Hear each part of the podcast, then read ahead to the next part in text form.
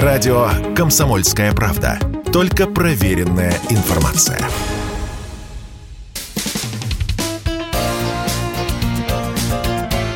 Говорит полковник.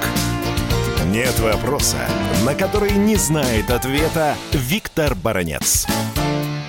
Белый дом утвердил новые поставки вооружений Украине на сумму более 700 миллионов рублей. Основным оружием в серии в этом пакете поставок является реактивная система залпового огня «Химмерс», о которой мы уже рассказывали нашим читателям. Ну что, это оружие достаточно серьезное, оно бьет на разное расстояние в зависимости от вида боеприпаса. Есть боеприпасы, которые стреляют на 40-70 километров, а есть и ракета или боеприпас, который имеет свойство тактической ракеты и стреляет, по некоторым данным, аж на 272 километра. Хотя есть еще более крутые данные, что эта ракета летит почти что на 500 километров. Ну, если вы себе представите, что такую установку украинцы поставят где-нибудь в Харьковской области, а вы линеечкой измерите расстояние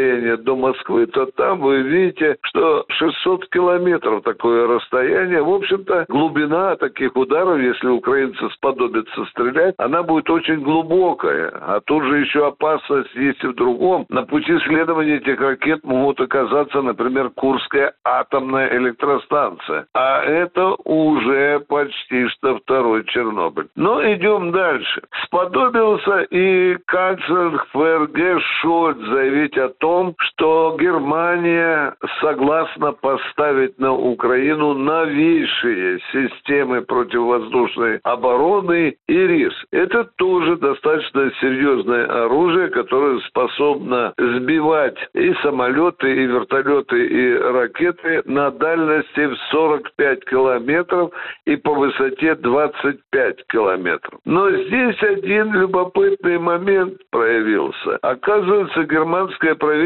пообещать-то пообещало, но оно говорит, что у них нет пока свободных вооружений, с которыми они могли бы поделиться с украинцами. И Шольц сказал, что, в общем-то, эти обещанные системы ПВО и РИС достанутся Украине, может быть, в лучшем случае в ноябре. Ну, а тогда, может быть, уже и операция закончится. Ох, и ушлый же Шольц. Вот интересно, что он скажет в ноябре, когда операция, может быть, закончится. Он скажет, какой же я был мудрый. Ну что, дорогие друзья, накачка украинской армии западными вооружениями продолжается. Наши граждане ставят вопрос, почему мы не бьем эти эшелоны с западными вооружениями. Да нет, получается, что вроде бы бьем. Вот недавно поступила информация, что ракеты «Калибр» нанесли удар по Бескидскому туннелю, который э, соединяет Львовскую область из Словакии. А, кстати, через Словакию по этому же туннелю в свое время был поставлен зенитный ракетный комплекс С-300, который потом прибыл на территорию Украины, и нам пришлось его долго искать. Нашли, слава богу, под Днепропетровском, где его и разорвали на клочья. Ну вот информация об ударе по Бескидскому тоннелю, а это для нас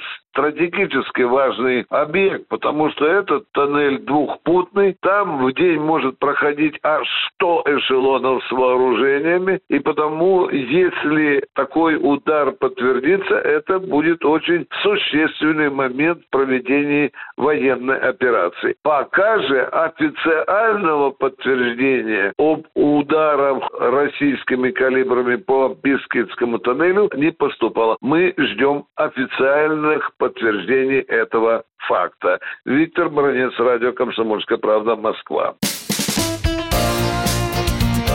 Говорит полковник.